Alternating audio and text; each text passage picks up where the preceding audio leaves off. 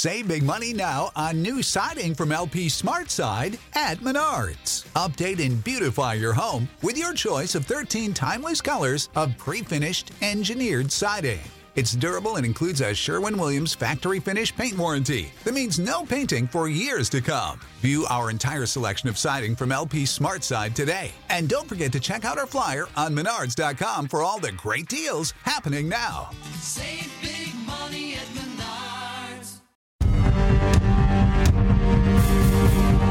Ladies and gentlemen, you are now entering the Second Print Comics Podcast, starring Mark Claire and Remzo Martinez.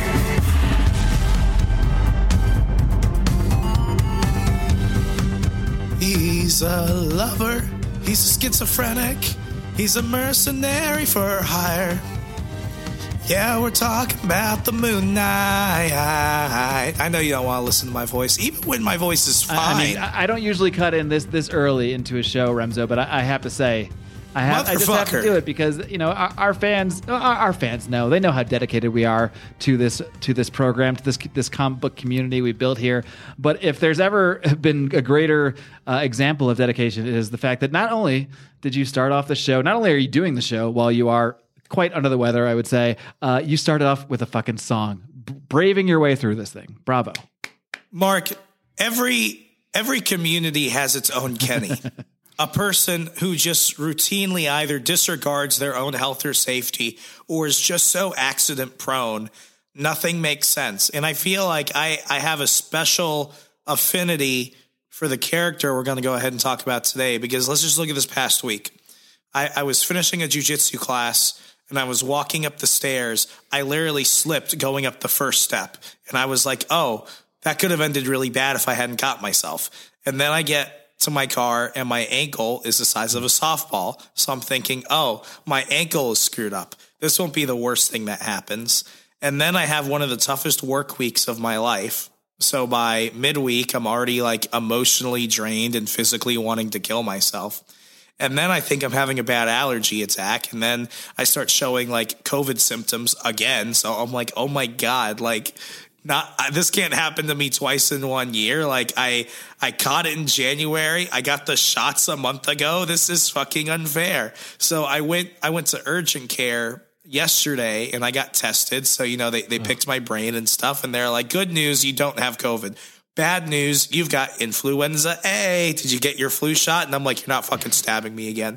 So, so now I'm now I'm here, and you know we we do this show. We got to get you a bubble, man. We got to put you in quarantine. I, I think. This is the only glimmer of happiness I currently have right now. I'm not getting locked down again. Fuck that. Okay, well, fair enough. But This is already an explicit episode if we haven't said but it. stay safe because I suck at solo shows, so I, I kind of need you to keep this thing going. Have you ever done a solo episode of SPC? Only in the bonus, only in the Patreon. It's like they judge you Mm-hmm. silently. And I, I, you know, I did one bonus show like months ago during the summer, and ironically, it was when everyone hated me because I had a not so nice comment about the recent Mortal Kombat movie, and they still don't let me forget Everyone it. hated So I wouldn't. It was, a, it was a very nice. everyone hated me. We had fun discussing it in the group. But uh, but folks, welcome back. Uh, you know, I sound like Steve-O from Jackass, but I'm hoping that you'll go ahead and shed some love. And before we get into the main topic of the show, I need to shamelessly self promote a little bit. But I'm gonna let Mark shamelessly self promote how you can get more SPC while I take a sip of my Gatorade. Fair enough. Well, if you would like to help us uh, build the bubble to keep Remzo in, to keep him safe for future podcasts, uh, the best way to do that, the best way to support the show uh, is by heading over to our Patreon, patreon.com slash second print pod, where you get to hear me do solo shows. I just did the first episode of a new bonus show called What Mark Missed, where, as you might imagine, I go through stories, storylines, runs, that sort of thing that Remzo recommends to me uh, from my comic book dark period, the the ten years or so uh, between. I would I would put it roughly around 2002 to 2012 ish ish ish, where I wasn't really actively reading comics at all. So I'm I'm going back through some of those runs. So the first one I looked at was Warren Ellis's Thunderbolts. Uh, I'm going to be doing Batman Battle for the Cowl. Where uh, several people Oh, yeah. sort of uh, well, I don't know what happens. I haven't read it yet, but but this takes place right after one of Batman's deaths, the one that, the one that was at the hands of, of Grant Morrison, uh, which we'll we'll probably get into that one in on the the podcast proper someday as well. But um, you know, th- this is the lifeblood. Thanks to SPC patrons, we don't have to sweat uh, sweat off our backs the cost of you know web hosting, the cost of podcast hosting, the cost of really anything. Because from the beginning, we have had an amazing community supporting what we're doing, and we have just seen that community continue to grow. Uh, patrons get to be involved in the uh, the Facebook group. Uh, we also have a Discord, not as active there, but we're, we're trying to build that one up too. And of course, tons and tons of bonus content. Remzo rants, like I mentioned, what Mark missed. Um, we just had a summer reading list this past summer that Remzo put together. All sorts of bonus content. You can get it all for as little as $5 a month. And of course, uh, different levels, you get various things. You get to hop on a monthly call with us at the Journey into Mystery level. And at the Kirby Cub level, you actually get Kirby Club level, not Kirby Cub, Kirby Club level. You get to produce an episode of the show. And there's one coming this month in November. Towards the end of the month, we're going to be doing one of our Kirby Club specials. So looking forward to that from our man Eric again. And we actually have a new Kirby Club member that joined last month. So you'll be getting another one. Oh, I think he actually upgraded back in September. So you'll be getting back to back Kirby Club eps in November and December. So uh, these are my favorite things to do because it's I, I, know we're at least pleasing one fan when we do those episodes because he's literally telling us what we're going to do. So exciting stuff. We're all in this together, people. Let's keep the SPC Nation growing. Uh, anywho, we're we're definitely going for not somebody I would consider an A-lister by far, definitely not a B-lister, but this is a C-lister. And C-lister in some cases sounds really mean, but I'm going to call him a cult classic. Because now he's getting an introduction into the MCU through Disney Plus, getting his own show featuring Oscar Isaac as the lead. We're talking or Oscar about, Isaacson, as I think I heard you say Os- Oscar- in the, maybe in your Dune review, also on the Patreon. Uh, he, he's Le- Leto Atreides. That's all I need to know. The Duke himself. Great actor, great story. It's getting, uh, you know, not like a Hulu or a Fox release or anything like that. He's actually in the MCU. I'm happy to finally see Moon Knight. Mark, what has been your understanding of the vengeance of Khonshu himself, Moon Knight? Uh, Moon Moon Knight is one of a, a vast array of characters who, uh, much like say a Blade that we talked about a, a little while ago, uh, one of those characters that I've always kind of been aware of. They're around. Maybe they appear in some of my favorite books, and I say, "Oh, that guy's kind of cool," but had never really dug too deep into. Uh, although I will say, when I first started getting back into comics, started diving into Marvel stuff, uh, I did stumble upon Jeff Lemire's, or is it Jeff Lemire? I have no idea. Uh, but his run on Moon Knight, I think he had like a 25 issue run that I dove into and, and plowed through, and I really enjoyed that one. So that that was like the deepest I ever went on like a, a Moon Knight proper run uh, until I read today's issues where we actually get into his origin story and the the initial Moon Knight series. So uh, I, I will say the limited exposure I've had to the character, I really like the character. I really like various aspects of the character. I like that it, it really opened the, the- just the way this character is structured sets up so many interesting things that writers can do with it. And uh, you know, Jeff Lemire certainly did that. Jeff Lemire, Lemire, I have no idea. Uh, Jeff, let's just call him Jeff. Uh, he, Jeff. he went in some really.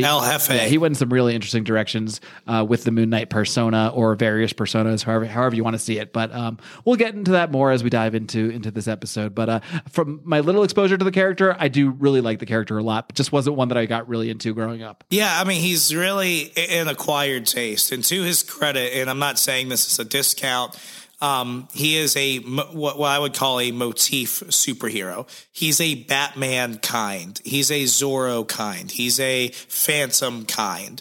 Um, they follow this very linear archetype of a masked hero of the night who secretly lives a much more lavish, extravagant life by day. And we'll get into that in the series.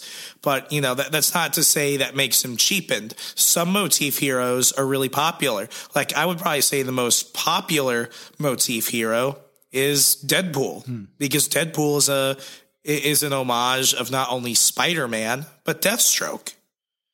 So, you know, when when you copy something, it doesn't necessarily make it cheap if it's good and it's self-aware.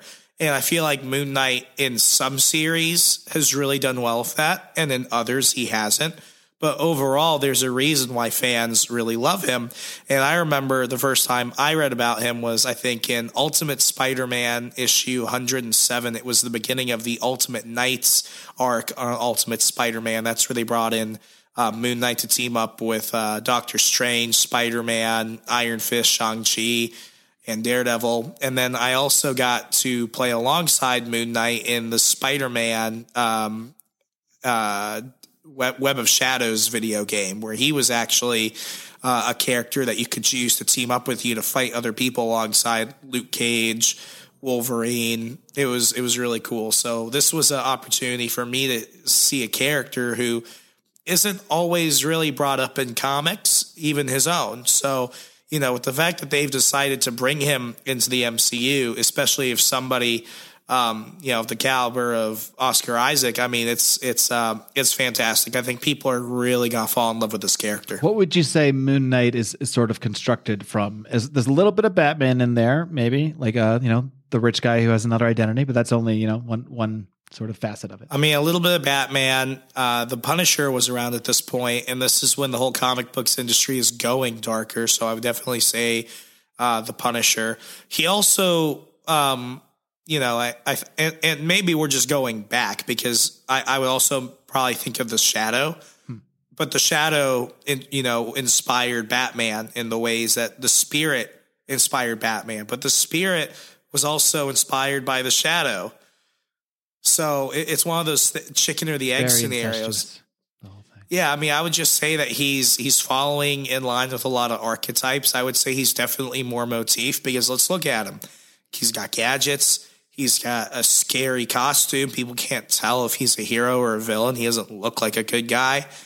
Um, and you know, he's got a sidekick. He's got technology. He doesn't really have any powers. I mean, he's definitely uh, borrowing a lot. Well, he definitely does develop his own lore and his own mythos. Um, he starts with a lot of what I would call a lot of borrowed reputation. Yeah, and he definitely has like a lot of elements of uh, more of like the spy character, like you said, like the gadgets, the money, the uh, the the uh, the foreign accented assistant, and, and that that sort of thing. But then he also has that mystical element where he is, you know, you know, with Khonshu and, and all this stuff. But we can get into the origin story and, and let people decide for themselves. Yeah, so we are on way back. I, I want to. This might be the year? oldest oldest uh, book you've ever brought up on the show, or either of us. Maybe. I think so. I mean, I, I think this was 84, 85. 1980. 1980. Yeah, this yeah. is the oldest one I've ever brought the up. The year of my birth, Remzo. Wrap your head around that one. So I wanted, I wanted to go back. Originally, I had different Moon Knight series picked out. I had the one from 2005, 2006, but I thought to really, you know, build up from this point going further. I really wanted to go way back. So people know, uh, Moon Knight originally appeared in Werewolf by Night. It was a horror comic uh, by Marvel about five years prior to this, and he had basically been forgotten. And in that issue, um, I have that issue back home. He's very much an anti-hero because the original. You have the original issue.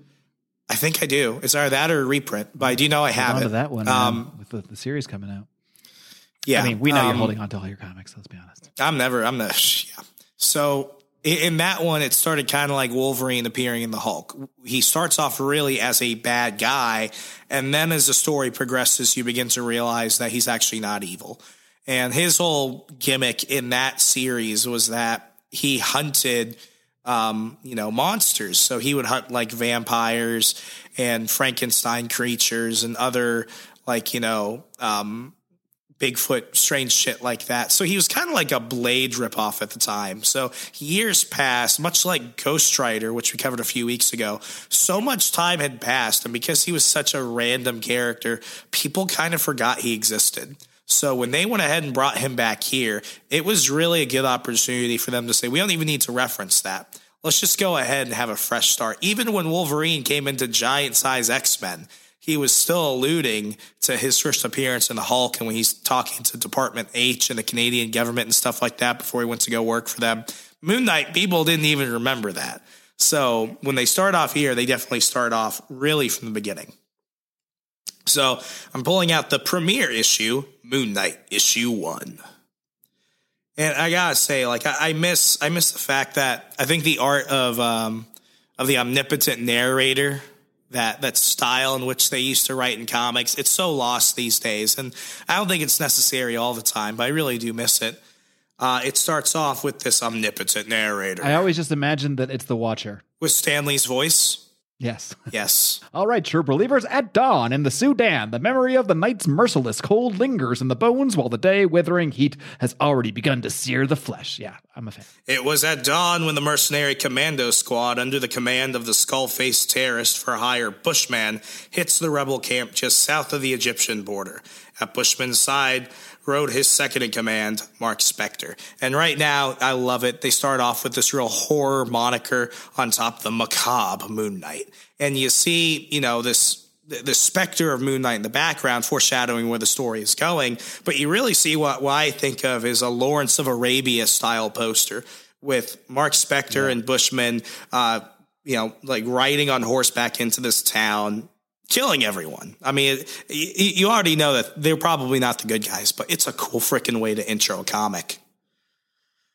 Mm-hmm. So, so mm-hmm. basically, Mark Spector and Bushman and the other mercenaries ride into town and they they kill everybody. But you begin to realize real fast that these guys that they were killing, they weren't necessarily like enemy terrorists or soldiers or something like that. They looked like just regular people who were defending themselves.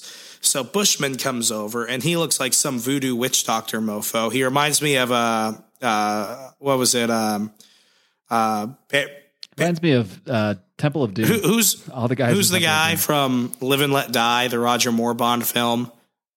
Doc Holliday, baby Doc Holliday. You're the 007 guy. Anyway, man. Skull Yeah. Guy who gets killed a lot in Live and Let Die and then comes back at the end. That dude. Um, but anyway, he looks like that. He's a creepy mofo. Um, reminds me of Kony 2012. And uh, so he walks over to Mark Spector and he's like, Hey, man, why aren't you celebrating? We just took down the whole village. And Mark Spector looks at him. He's like, Maybe I'm remembering I'm a professional soldier, not a butcher, or maybe it's just the heat. And Bushman walks over. He's like, "You're a good man. To uh, you're too good of a man to go soft, Spector. If you uh, you must be bloodthirsty, ruthless to survive in this profession." So immediately, Spector's realizing that this dude, while he might be creepy and you know, quote eccentric, like I call some of my clients, um, you know, he's probably actually a bad dude. So what we see right now is that Spector's definitely no hero, but he also has a conscience and a code of ethics. And right now he seems to be crossing that and he realizes that. So uh, what we see in a Chinook helicopter, uh, we meet Frenchie, who is one of Sparks, uh, who's one of Spector's associates, and he's going ahead and giving them, um, you know, some maps to go ahead and find this other location. Uh, Spector kind of knows what's going on. He knows he's supposed to help fight a bunch of dudes for Bushman, but he doesn't necessarily understand like why though. He, he hasn't really asked that question. And right now, him and Frenchie, who's French, if you haven't caught that joke already, um, they're kind of wondering like whether or not this is worth like, it. like this not. is a this job pays pretty well, but should we really be hanging out with this freaking face painted psycho? Yeah, so basically what they're doing is they're going to this town next door, and what they're trying to do is they're trying to find this archaeological site where Bushman's going to go ahead and get like a bunch of ancient shit that he could sell on the black market, like most what most these guys do.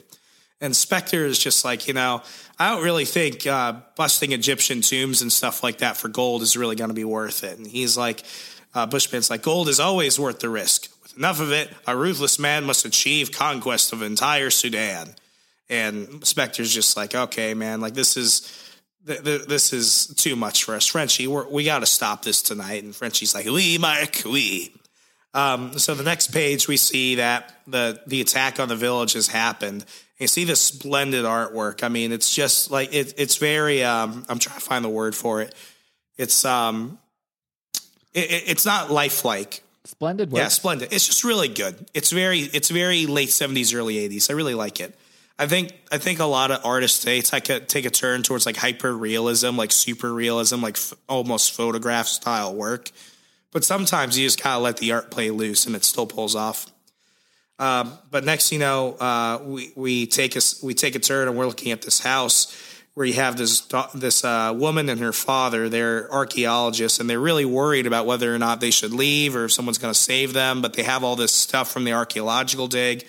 So at this point, uh, the father is just like, you know, uh, he'll find us eventually. The artifacts we brought here to study, like this jeweled dagger, he grabs like this crazy Temple of Doom dagger. um, and forces to lead him to the dig site so he can steal all the precious antiquities we've worked for five years to unearth. He'll destroy them, melt them down for gold. And the daughter is like, um, what are we gonna do? Like this, you, you were arch- we're we're we're archaeologists. We're not gonna fight this guy. And uh, the father's just like, I I uh, I must do what I must. Bushman must be stopped. Stay here. And she's like, No, father, I beg you. So Bushman's in town, telling his soldiers to go ahead and like search around, break some shit, do evil pirate shit. And um, next thing you know, the guy is behind Bushman. He's about to lunge at him. But Mark, and I don't know why Mark does this because he already emphasized that he doesn't really care about this dude, uh, Bushman. Uh, he doesn't really like him either. He screams, Bushman, look out. And he smacks the dagger out of the guy's hand. And next thing you know, um, Bushman has one of his soldiers uh, quickly, you know, uh, grab the archaeologist. He's like, we're going to take him to the square, you know, for a firing squad. I think it kind of works here for me because it, it shows like that Mark Spector is it, it helps us kind of see the the transition of Mark Spector here because he starts off like he is he's sort of like in soldier mode. So even if he doesn't like this Bushman asshole and think He's still obedient because he's his boss. Yeah, he's still like part of the team, and he's you know even if he doesn't like him, he's not going to let him necessarily just get assassinated right off the bat. So it, it I think it works for his to like show us like the soldier mentality of the Mark Spector, the Mark Spector portion of, of Moon Knight's personality, you might say. Yeah, and, and this next part I think is important because it definitely lets you know that this is where things are going to change for Mark, but it also sets the tone for the book if it hasn't already. Because you have a lot of action books where it starts off all actiony, but they kind of avoid a lot more of the violence. What Bushman does is he wants to make an example of this guy, but he also wants to show Spector how cruel he can really be. So he grabs the archaeologist and he basically just like mangles him and breaks his neck, killing him. And Mark is just standing in the corner like, oh shit. And uh, Mark, in his head, he's thinking it, it was worse than the first time he saw Bushman use those steel teeth. Uh, oh yeah, what Bushman has is he has like these steel teeth like Jaws from James Bond. Um, he pulls the guy's neck back after he's like mangled and manhandled him, and he basically bites his throat out. They don't show him biting his throat because Comics Code Authority, but um, It's implied. It's it's heavily implied.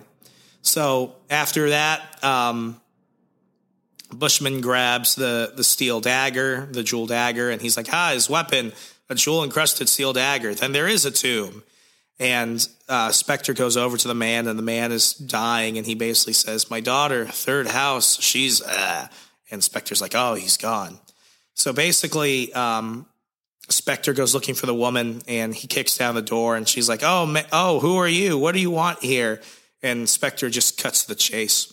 He's like, "Shut up and listen. Your father's dead, and worse is going to happen to you unless you leave now. I saw the jeep outside. Get in and go." So she starts doing what women do, and you know, not paying attention to what he obviously de- said, and she starts yelling at him. She's like, "You mercenary scum! You killed him!" And he's like, "Look, lady, I didn't." But at, at this point, he doesn't care. He's just like, "Get out and go drive off." Yeah, he even says like, you know what? Yeah, yeah, I did kill him. That's right. And I'll kill you unless you get out of here fast. Because he's just like, he's like, look, I, he just realizes this lady's got to get out of here. She's dead too. So if if I gotta say I killed her her dad to uh, to get her out of here, then I'll say that. Yeah, whatever. But Bushman saw what happened. He comes around the corner. He's like, "You're getting soft, Spector." At this point, um, you know, uh, Bushman's like, "No matter, the girl's trail will be easy to follow, and you did save my life, so I will overlook your little discretion this time." But um, you know, he's basically like, "You're you're on my shit list, but I'm not going to do anything about it." So uh, a moment later, Spector goes over to Frenchie, and they're basically just like, you know, at this point, we we've got to we've got to stop this. This has gone too far. Meanwhile, all the civilians from the village have been brought into the town square, and Bushman's about to just literally like have his guys like turn into a firing squad. So as they start firing, uh, Mark is like, oh shit, like they're actually doing this. So he tries to stop it but he's too late and they've killed everyone. So Spector's like, you gunned them down and killed blood in cold blood, you filthy murderer. I should have let the old man kill you. At this point, uh, you know, they start fighting and um, Spector gets his ass kicked. And at this point, um, Bushman's like looking at Frenchie and he's like, here's what you're gonna do. You're gonna take him into the desert and you're just gonna drop him there. That's gonna be worse than if I just kill him. He's got he's got Well, that's just what he says to uh to like one of his thugs because Frenchie is kind of like they, show him in the next panel. Frenchie's kind of like watching, like, oh fuck. Oh yeah, I forgot. The French never actively get involved. They just come in later. Excuse me for thinking he was actually ethical. They watch from the shadows. They watch from the in. shadows as everything turns to shit. Um, so hours later, Mark wakes up, and it's another really nice Lawrence of Arabia scene where you see him walking through the desert. Um, I it, it very much I can hear like the the Laurence Olivier music in the background. Da, da, da, da, All I ever hear when I'm re- watching this or reading this is Arabian Nights. But that's just me. I've watched a little too much Aladdin in my day. So what ends up happening is uh, Mark is walking through the desert all night, and hours later, a whole bunch of guys in robes eventually find him as he's coming across this like dune village, and they go ahead and um, they find him, and he's basically almost dead. So uh, they they pull him in, and who happens to be there? The woman. The woman who he saved earlier is also in this temple. It happens to be the secret dig site that Bushman was looking for. And as a couple of the men go ahead and lay him on the floor, uh, one guy goes ahead and listens to his heartbeat, and he's like, Allah, he is dead, Missy. And the woman is like, Oh, well, good. He's one of the guys who killed my father. He deserves to be dead. Leave him here where he belongs, rotting in the tomb. Go back to the packing. We will, um, we will leave as soon as the storm outside dies. But you know, she she plays a she plays like you know th- this this callous character, but immediately she she just starts crying. I, I just laugh. I love so much here when she's like she's like grieving. She's kind of upset with herself, kind of questioning it. She's like, he did save me. You know that that might have been what cost him his life. So she's kind of like you know live starting to rethink it like maybe he wasn't a bad guy and then she's like he must have suffered horribly in the desert and he was so handsome Like, How she goes from "you killed my dad" to "I would fuck this corpse" is so fast. in like two panels Yeah. So anyway, um, very 70s slash 80s Very, very, very much so. Um, so basically, they're just lying in this temple, and this is one of the first time we see the statue of Khonshu, which basically looks like Moon Knight's costume, throwing on like a pharaoh's crown and stuff like that. And they're just like laying there. Next thing you know, like Leonardo DiCaprio after a bad coke binge, the dude just comes back to life. And ever and the narrator comes back and he's like, perhaps it is a natural phenomenon which causes Mark Spector's heart to resume throbbing. Perhaps it is something else. And this is when he comes back and he's like, well, who, where am I? Who am I? What's going on? Who are you? And the woman is like, oh my God, you were dead. And he and point- handsome yeah, and, and uh, he points to the statue of Khonshu, and he's like, "No more than he is." And she's like, "Oh, you mean Khonshu?" Because obviously, let's not talk about how you just came back from the dead. Uh, yes, one of the gods of the moon, known as the Taker of Vengeance, a figure of terror. Suddenly, Mark is a expert on Egyptian history, and um, she's like, "How- "How did you know that?" And he's like, "I I'm not sure." And this is where things get kind of weird. He he goes ahead and he takes the cape from the Khonshu statue and he wraps it around himself and he makes like a hood. And he, it's just, it's just really weird because she's like, "What are you doing?" And he's like, "This robe is mine now." And she's like, "Mister, you're del- you're delirious. You must be. You don't know what you're doing." And he's like, "Don't I? Don't the dead know what they are about? Because I di- because I did die. Remember, I'm a ghost now, a specter of the moon. I can, you know what? I want Nicolas Cage to do this. They need to quickly recast. We need Nick Cage for this. as moon knight Yes, I'm a, I'm a ghost now. I'll take a it. specter Yeah, of the it. moon. The moon's night of vengeance, and I've got work to do. So immediately he goes ahead and he steals a car, and everyone is just like, "Uh, what just happened?" He's going into that storm, and what he does is he basically um, goes to a town where uh, Bushman and his people are. And he grabs a bunch of knives and shit, and he just starts going like John Wick Batman on people. So he's like stabbing dudes and flipping around and throwing them. Next thing he grabs a grenade and he goes to this ta- to the town square where like all the people are being forced to dance for like Bushman's entertainment. And um, what Mark does is he goes ahead and starts like setting off these grenades, blowing up all of his cars. So people are freaking out. It's like a real Batman entrance. And then suddenly, his Bushman's like, uh, somebody's lobbing grenades at us. That's when he comes over and um, Bushman sees him and he's like, You're all alone now, Bushman, just you and me. And Bushman's like, Ah, Spector, it's you, isn't it? And he's like, Yeah, it's me, Bushman, but I've changed, just like you, into a figure of fear. He's very poetic for someone who was dead an hour ago. Yeah. Um, but anyway, somebody snuck around him to see what was going on. It happens to be that woman. And um, Marlene. Marlene, that's her name. And, and basically, what ends up happening is um, she screams because somebody comes up behind her and grabs her, allowing Bushman to quickly escape. And Spector's like, "Oh, the girl, release her now!" And it happens to be Frenchie, and it turns out Frenchie just didn't want to, you know, have her ruin Mark's plot. So basically, they start um, talking, and she's like, "I can't believe you did it. You've won all by yourself." And he's like, "Yeah, but Bushman got away. I wanted his blood for killing your father." And she's like, "Oh, you mean he killed him?" While actually thinking, "I can fuck you now." Um, but she's like, "I don't care if he got away as long as you're safe." She's fallen fast in like three pages. And uh, long story short, Mark is kind of coming out of this weird like psycho state he's been in since he's become the Moon Dude and he uh, he goes ahead and falls into her arms because now he's getting delirious again. And he's like, "Tell me your name," and she's like, "It's Marlene. It's Marlene." And then he passes out. Um, after this, we basically take uh, like you know a giant leap forward in time, and this is where we're catching up to like modern day Moon Knight, and this is where things get kind of wonky. To be a full time vigilante and to be a one man army, what Mark Spector has done is he has created multiple personas for himself. So that way he can blend into different parts of society under different aliases. One of them is Steve Grant, who's a millionaire Wall Street dude. Um, and this is basically the persona that's able to exist because Spector as a mercenary as a mercenary was extremely rich. Now he's just actually going to live that rich life. And then you've got Jake Lockley, who's like a street smart cabbie who hears everything. And this is like street level Mark. And then you've got Moon Knight. So he's created his costume, he's got all his shit.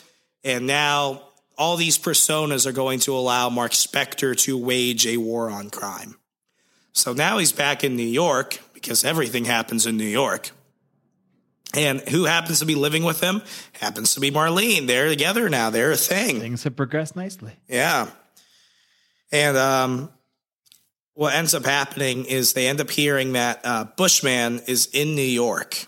So, Of course he is. because that makes so much sense because everything happens in New York.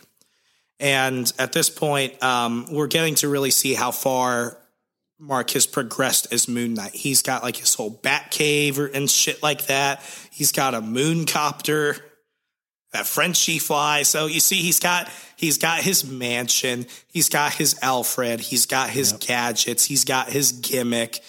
This is very uh, kind of hard for some people to catch on unless you're just really into the fact that this is way more violent Batman. He's kind of like Batman with a little a touch of the supernatural and a touch of multiple per- not not really multiple personalities, but multiple multiple identities. Well, that- that will come if into Batman play had three. Bruce Waynes. Yeah. Yeah.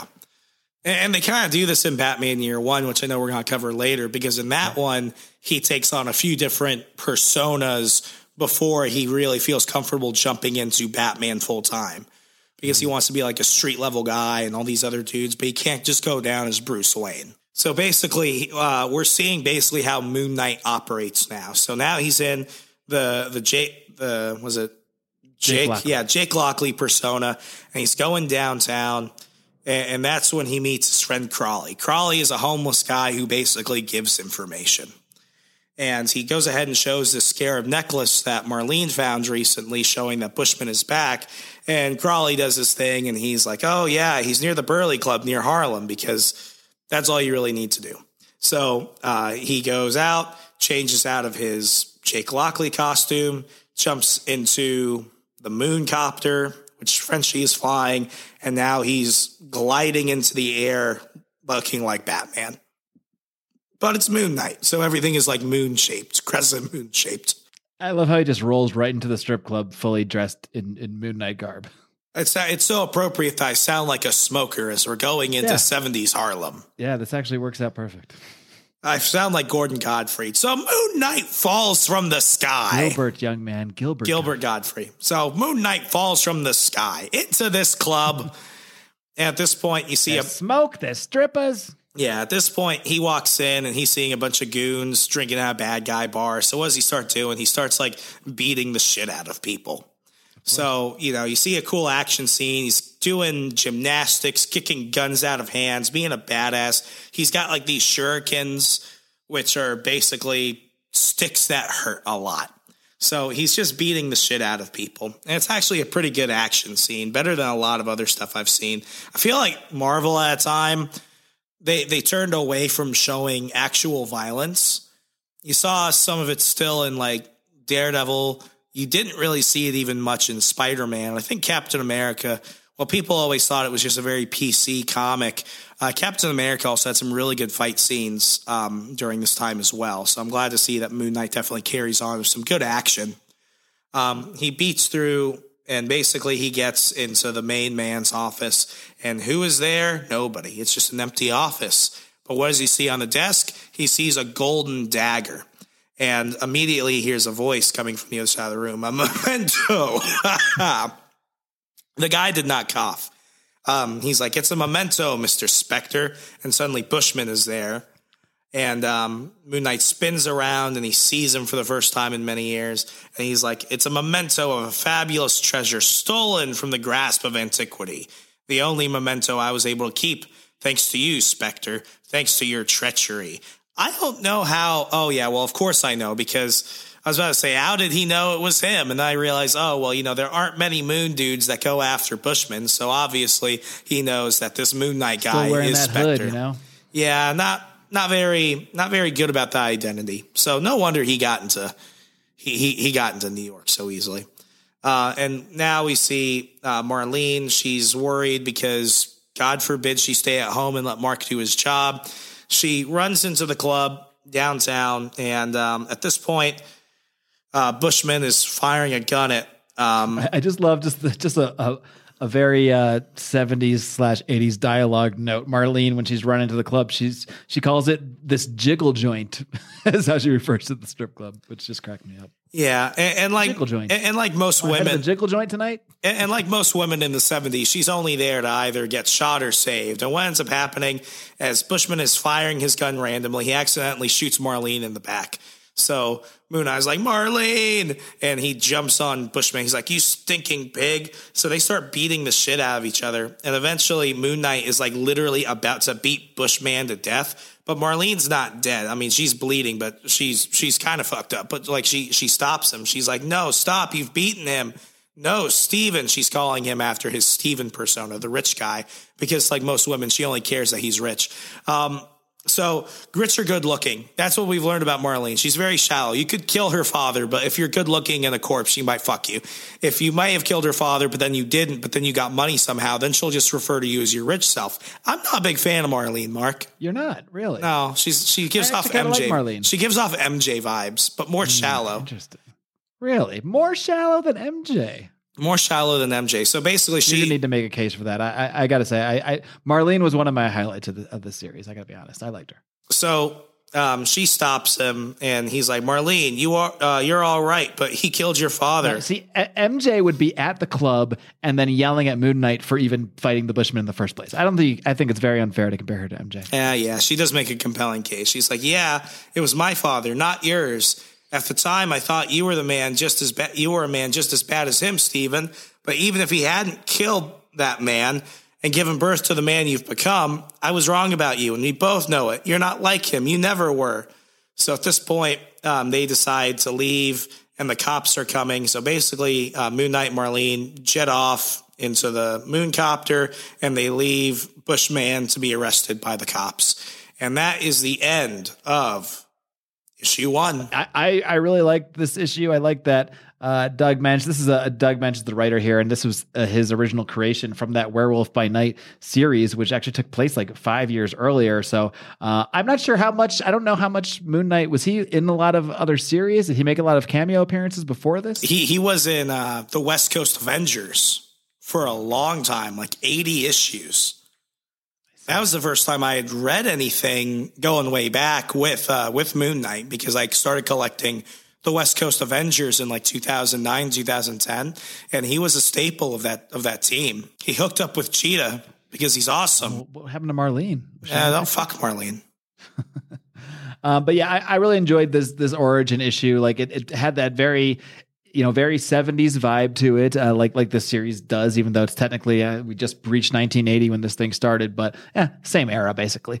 And uh, you know it, it's it's just um it's it's interesting because it, it doesn't go into like you don't really get the details of really what Moon Knight's powers are or like why Khonshu imbued these powers upon him. We just kind of know that it happened and that's kind of okay you know like there's other writers that will later later on go into more of the mythology and more of the relationship with Khonshu and what all that means.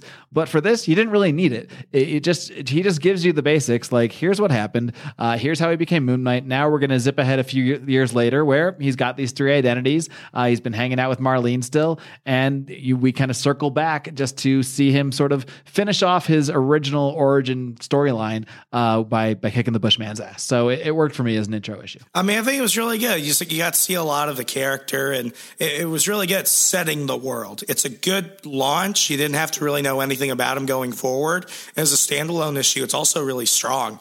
So I say it's one of the better first issues I think we've reviewed. Yeah, for sure. Because I feel like some are so built on foreshadowing and stuff like that, then it fails to just be a good story. Right. So now we're on to issue two.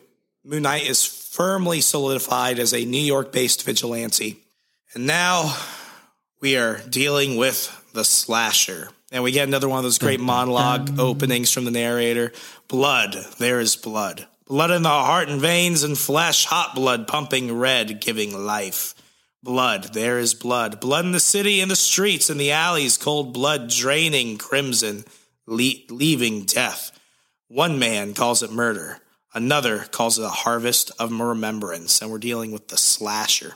So basically, what's going on is we're we're on this dark city street, and we see uh, just a dude hanging out in this rough part of town, uh, smoking. And this guy comes over. He's like, "Hey, man, can I bum a cigarette off of you?" He offers the guy a cigarette, and immediately the dude pulls out a scythe and fucking like or a sickle. Yeah, it's a sickle. So the the curvy thing that like commies use. So he he pulls it out and he just murders this dude like in the middle of the night.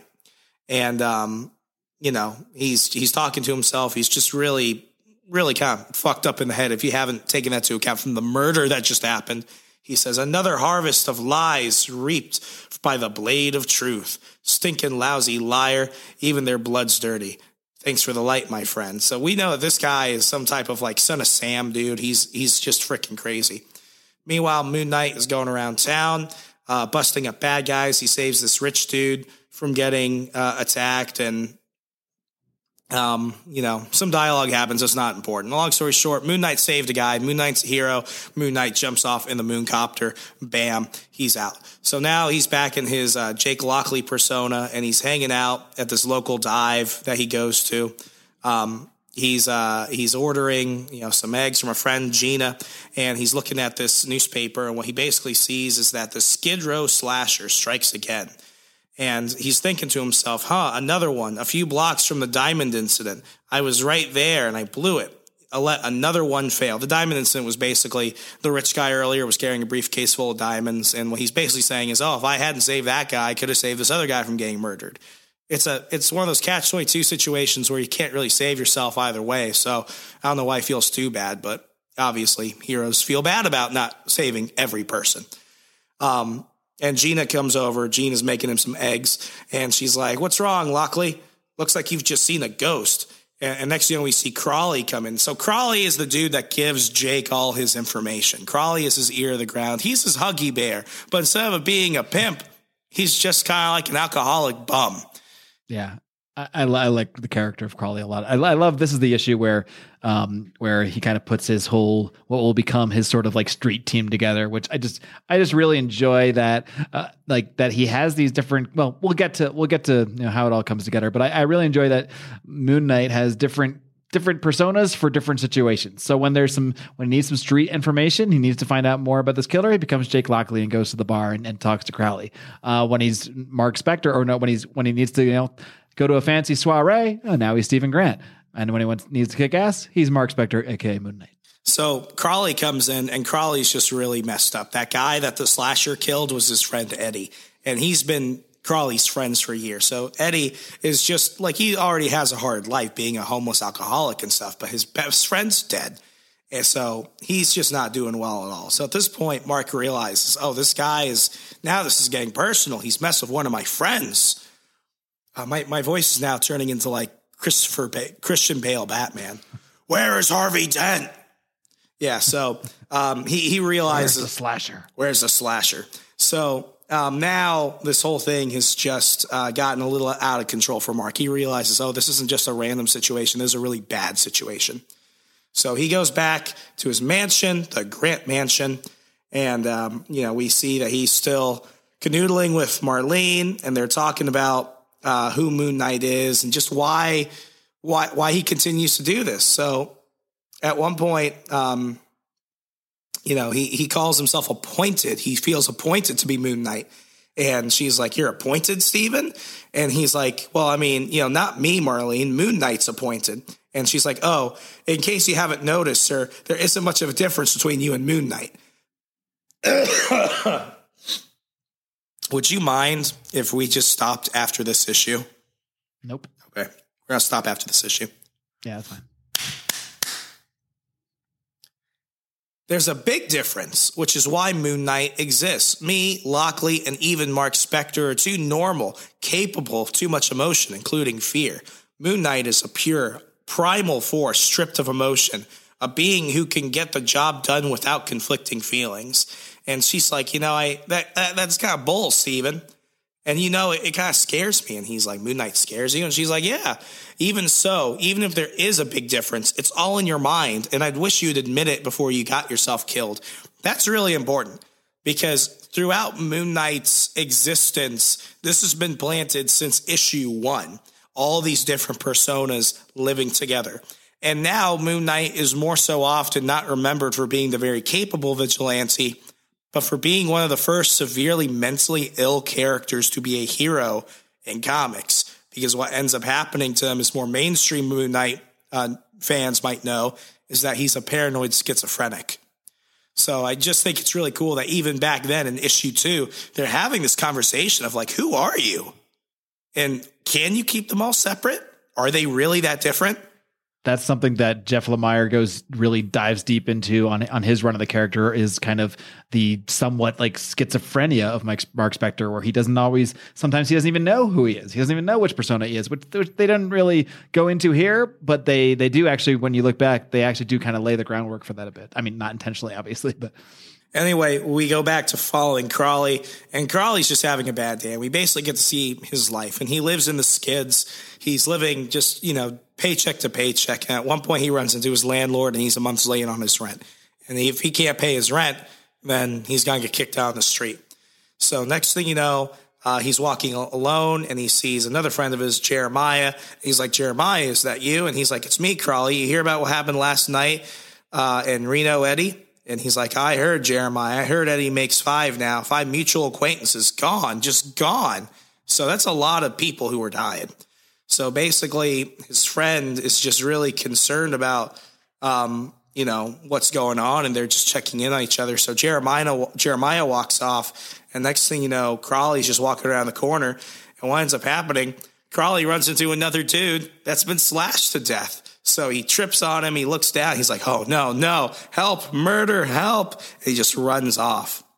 So now we see um, uh, Crawley is trying to get away, and what ends up happening is he runs into the slasher, who ends up killing him, maiming him. We don't know because quickly it it, it shifts to the next scene where we see Spector and Marlene making out in front of a fire like a bro does. So they end up uh, hearing that they need to go ahead and go to this um, big party, this soiree.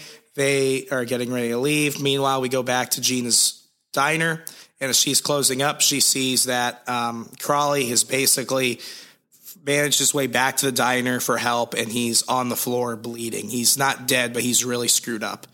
So um, Gina takes him to the hospital, and you know everyone is just kind of like, "How do you know this homeless guy? This homeless guy's crazy. He's probably the slasher." And the cops don't really believe him, and they call him a bum. And Gina defends him. She's like, "That bum is a man, a human being, just like you or me." And the guy's like, "And I'm not doing this to be funny. I'm just reading what he says." Hey, ease up, sister. What's the deal? He a friend or something? And she's like, You got it, Ace. It's very 70s jive turkey. So um, at this point, you know, she's going to go ahead and take care of um, uh, Crowley's hospital bills and stuff like that. And the cops have just basically said, listen, we're not going to be able to find this guy. Go hire a private investigator or something. Meanwhile, um, Jake Lockley is, uh, you know, Marcus in the Jake Lockley persona. He's driving people around, hears about what happened in the hospital. Meanwhile, these two, and this doesn't look right in today's day and age, but he drives over to the hospital and um, what ends up happening is these two black guys walk up behind him, and before he can really figure out what's happening, they're just like, "Hey, man, are you?" And he just beats the shit out of them real fast. And he and the kids are like, "Hey, ease up, man. We don't want your money. We're just trying to help our mother and find Jake Lockley." And he's like, "Mother, wait, you mean you're kids?" And he's like, the same. And you, bro, you're a mean for a cabbie. And next thing you know, Marlene walks around corner with a gun. I love how that they she sends her kids out to find this cabbie, like who then kicks their asses because he thinks they're because he assumes why I don't know because it maybe because it's the seventies Does he have some personal prejudices that he needs to address? it's quite possible. Mark Spector is totally canceled. Very canceled. Yeah, he pulled the trigger on that. So anyway, they they pull him back, and um, they're they're with uh, Crowley and Gina, and at this point, they're like, okay, you need to go ahead and uh, tell us what happened, and I'm to tell you a secret. I'm to tell you who I really am because I want to stop this. So next he presses a button like Bruce Wayne, and we see the Moon Knight costume. So at this point, he has just exposed that he, to all his friends, is Moon Knight. So now you have an equal footing of trust at this point. Um, they should have been able to tell that something was up because they actually got everyone gathered at Stephen Grant's house. So obviously, this cabbie must be a millionaire. So now they're just making sure that all the awkwardness is gone. I think it's a good move. Very good move. And um, you know, at this point, Crowley is like, you know, I think I, I think I know who this guy might be, but I need to tell you a little bit about myself before I get to that point because I think a lot of this has to do with me and why he didn't kill me. So we see Crowley's life history in about six panels. He was a businessman, had a regular, normal class family, became an alcoholic, started abusing his wife, lost his job, lost money. They gave birth to a child. They got divorced. He didn't give a shit. She walked away with the kid, and he ended up just becoming a hobo alcoholic. And, um, you know, he said, I, I came to Manhattan, did a nosedive into the Bowery, and 20 years later, here I am. Well, like I said, maybe it's time I got back on the merry-go-round and be nice to get a nice place, new clothes for a change. She's just very melodramatic. And uh, all his friends are basically saying, listen, man, no matter what you did back then, this doesn't mean you're a bad person, that you deserve all of this now. It's just a bad 20 years. So at this point, um, we see that Mark is going to basically go undercover as a homeless person in the Bowery. So uh, he goes ahead and dresses up as basically a bum on the street to lure the slasher. And this guy comes over and he's like, hey, just sleep in there. Come on, man. Uh, I'm going to go ahead and pickpocket you and shit like that. But this is actually kind of funny because under, They fool the readers here too because he's wearing like the same jacket that the slat that we saw the slasher guy wear before. Yeah, but what's funny is that when Moon Knight jumps up and punches him, he's wearing the Moon Knight costume underneath it. Yeah. Which is okay. It must have been hot in all those. Well, it is New York, and who knows what month it is, but that's a lot of layers, man. Because he's already wearing a lot of layers with this homeless outfit. Then he's got the full Moon Knight garb underneath. Yeah, so basically, what's up happening is he's like, oh, this wasn't the guy. Meanwhile, um, Crawley finds another dead body around the corner, and he's like, go get him. The slasher's running that way. So Moon Knight chases the slasher, uh, beats him down. The slasher tries to stab him, but it's not happening. So he beats him up. They call the cops, and bam, he's um, uh, he's arrested. Meanwhile, the cops go ahead and ask Crowley. They're like, "Hey, you saw this Moon Knight character subdue him, right?" And basically, now what they're going to do is they're going to go ahead and bring him in because he he's a suspect. He's also a victim.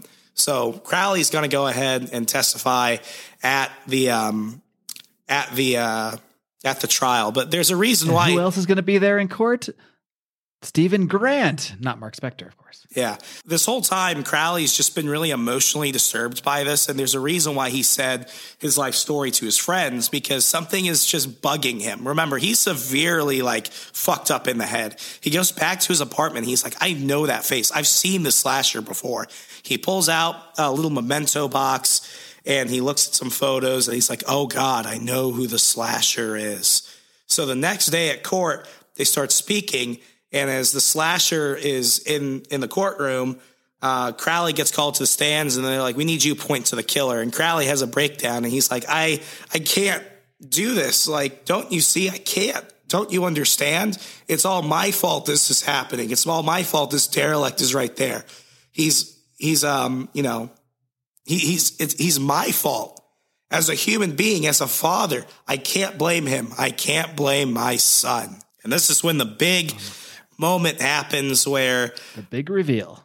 the big reveal where we, we take a flashback back to Crowley's apartment, see what the photo was in the box. It's a photo of the slasher as a kid. It was his son.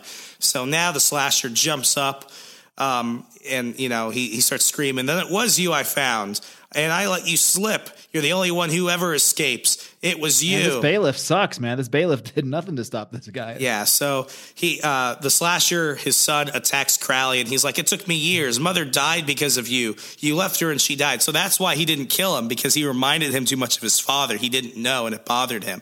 So this is so weird. Neither of them recognized each other. Well, he left him when he was literally a baby, so I can't imagine he'd recognize him per se. Yeah, I mean it's just it's crazy. Like I actually did when I read this first time, I didn't see it going this way. No, not at all. I thought this would just be like a very standard. They catch the slasher, whatever, and he's nobody, but they immediately tie, tied it into uh, this Crowley guy, Yeah. which is interesting. So basically, um, the slasher grabs one of the bailiff's guns. He shoots him, starts shooting around, and he gets out. And there's just you know it's it's it's anarchy everywhere. So Mark, uh, I'm sorry, Stephen Grant runs out, gets in the Moon Knight costume, and starts immediately chasing him. Uh, at this point, um, Gina and uh, Crowley are running off, and you know. Uh, Moon Knight has basically caught him, but crowd, but the slasher's shooting back. They get to this rooftop at one point, and at this point, he's like, um, you know, stop, hold it. Moon Knight's saying this, please, son, don't back up anymore, because if he backs up anymore, he's gonna fall off the building. But like a moron and a bad guy, he keeps walking off, and he falls off the building. And Moon Knight tries to dive down to save him, but at that point, he already fell down. But what's really fucked up is he fell off the building in front of Crowley. So Crowley is just like really screwed up. He's like, oh my God, no, my son, Jimmy, Jimmy, I didn't even know. And next, thing you know, Moon Knight comes down and Crowley is like, well, Jake, I, I guess we did it. Solved our first case together. And neat too, saving the state the expense of you know, the expense of having to like rehabilitate him. And it's just such a weird thing to say. Like, that's really fucking weird. And Moon Knight doesn't make it any normal. He's just like, I tried to stop him, Crowley. Believe me, he wouldn't listen. He wouldn't. And Crowley's just like, I know, Jake. It wasn't your fault. It happened a long time ago, 20 years ago in Trenton, and it, Trenton, New Jersey, because everything terrible happens and starts from New Jersey. Um, And it wasn't your fault. It was mine, all mine. And I let it get away, let it slip away into the gutter. And that is, uh, that is the end of this issue. And I know we only covered two issues. They were about 50 pages altogether, but there's a lot of story in that. The first issue was covering a lot of the origin, taking you from the past to the present to really make the world and uh, canon of Moon Knight very apparent. And then this issue, basically, it starts what I would consider to be like a very Detective Comics esque book, but there's a lot more depth to this. And it is it is really good. Yeah, one thing about like a lot of like 70s, 80s, even really everything prior to that books, splash pages aren't really a thing. Like sometimes, but really not really. Like almost every page is like eight to 12 panels. So you do find like reading these older stories, like you get a lot packed into 23 pages where you might check out a Marvel or DC book today and you might fly through that thing in like five minutes. But a lot of these books from the 70s, same page length, but maybe three times the story sometimes. Oh yeah, I mean, um, the artwork is great, but I mean, this is I would call this Batman with layers. Because I mean, let's be honest, a lot of the main bat, um, all my favorite Batman stories are limited series or one offs or like non canon stuff like Elseworld stories. And this is one of the problem with Batman at the time. I think why Moon Knight came in and really satisfied a lot of DC readers who went over to Marvel because this was Batman that was more violent, that was more grounded, that got to play with cooler characters from the Avengers and the street level world of Marvel and was not afraid to shy away from just some really dark shit. This was a really dark issue. and probably not a coincidence that Doug Moench would go on. I don't know if he he might have done Batman before this, but I know he was writing a lot of Batman books in like the late '80s, early '90s as well. Uh, he did he did a few of those books that we read uh, when we covered uh, Knightfall. Oh, it, it, So I didn't it even realize that. That's wild. So I, I think we're going to go ahead and cap off here today. Uh, let's go I ahead and think, jump. I think for for the for the health of, of young Remzo here, we're just going to do two issues, but we, we did read it. We did go a little further in the series. I was Steve O. I was Christian Bale. I was uh, Gilbert Gottfried. I, I I put it in, folks. So Mark, let's just go ahead and jump into the review. You start. Sure, yeah. Well, this, this was like, like I said, I had been exposed to the character before on and off, but never had, you know, other than that Jeff Lemire series, which I recommend, but it, it's very different than this. It's very different vibe in this. That that one is much more of like a getting into the psyche of Moon Knight and his various personas, and a little bit of the schizophrenia and him. I mean, it's really, it's really trippy, actually. I, I would say so. I, I do recommend Jeff Lemire's run, but um, these two issues were a really good introduction to the character. Uh, I like that in, in these two issues we there's so much here. Like there's there's the um the sort of mercenary aspect of, of Mark Spector and us seeing that while he was this mercenary, he's a mercenary with the heart of gold. He tried to do the right thing. Uh, one thing that strikes me is there's very little, even though he is sort of a supernaturally based character, there's really nothing supernatural in the story itself, other than the fact that Khonshu, I guess, brought him back to life, but we don't even really see anything about that. So it, it even though it's a supernaturally based character, it feels very street level because it is very street level uh, story wise. And, and I really enjoy that he gets this team put together very quickly. You know, he's got this team, and then as as we go through the series, that team is like it, they're helping him out with everything. So and and I don't know if I think it is it is it in this issue where he they real yeah they found out that he is more than just Jake Lockley. I think in this one, or but that might be the next issue. He's not just a cabbie; he's rich. Yeah, he's not just a cabbie. He's this rich guy uh, who's friends with these homeless guys. So, and, and now he's like, well, um, I'm rich. You're homeless. You're on Let's- undercover let's- boss. Yeah, you're yeah, exactly. And now you all work for me now. So he's got you know he's got like Gina's kids who are working with him. He's got Crawley. He's got Marlene, uh, who even though you gave her MJ vibes, I, I still dig her. And I, I just really I like that it suddenly just feels like a, a, a very a very 70s street level team team book. And I, I I just love team type stuff which I didn't necessarily know I was going to get at a Moon Knight.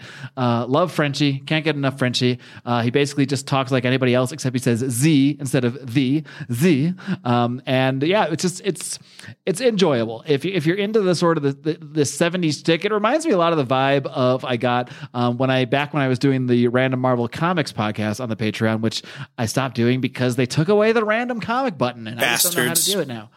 Um, but I, I ended up reading uh, a Shang-Chi annual, and this has a very similar vibe to that, where um, Shang-Chi has like these other characters that he's other like British MI6 agents that he's working with, uh, and it, it does have that like team feel, which I, I feel like is a very a very 70s thing. Everybody had like their sidekicks, uh, their you know their female companion, their street level informants.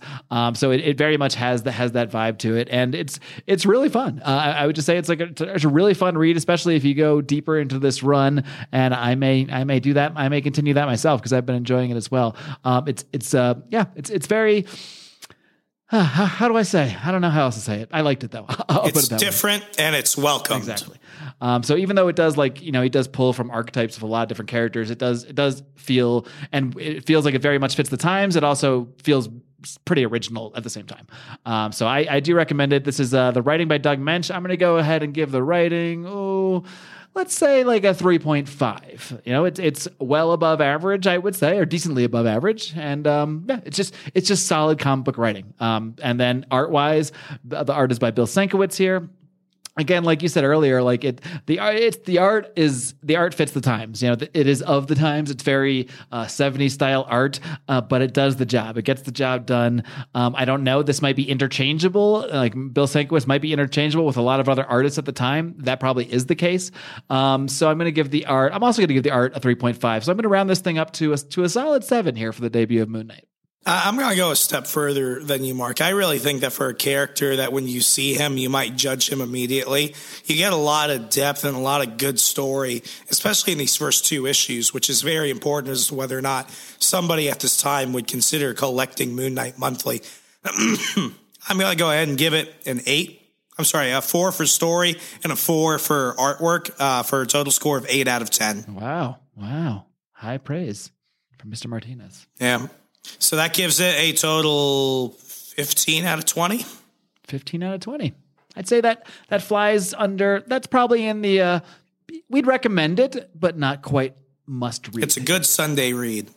A good Sunday read, as Remzo would say. Yes, indeed. Well, that's all I've got, Mark. Yeah, well, uh, again, if you want to uh, donate to the Build Remzo's Bubble so we can keep him safe for future episodes of this podcast, even though he's indicating he's m- might refuse to stay in the bubble. But, I immediately uh, want to go jujitsu the moment I stop talking. Well, I don't know if I approve of that. We'll, we'll talk about that off air. But patreon.com slash second print pod to help us grow this program. And uh, of course, there are many other amazing ways you can help us out. One, a biggest one, is by leaving us a five star rating and a great review on Apple Podcasts. If you're one of our many new fans that we got uh, in the last month, we've had a number of new people coming into the show. Uh, if you haven't done that yet, that's the that's the first thing I ask. Even before, okay, maybe fine, maybe maybe giving us money should be first, but but uh, really no, that that's the easy free way that anybody can help us out just by going over to Apple Podcasts, leaving us that five star rating and that great review. That really helps us with the algorithms, uh, helps more people find this show when they type in comic books or what have you, and uh, that's what we're trying to do here is really build build that community. So that, that's really the number one way you can help us out, and of course the Patreon. If, you, you'd like to financially support us, that's welcome too. Uh, but really, we're just happy to have you here for the journey as I teach this young Latino boy to read here at Second Print Comics. Economist. Uh, that's about it. Well, as always, folks, remember if you remember nothing from this show, there's one thing to always take with you forever and beyond read comics, Change the change the world. Good night, America. Adios.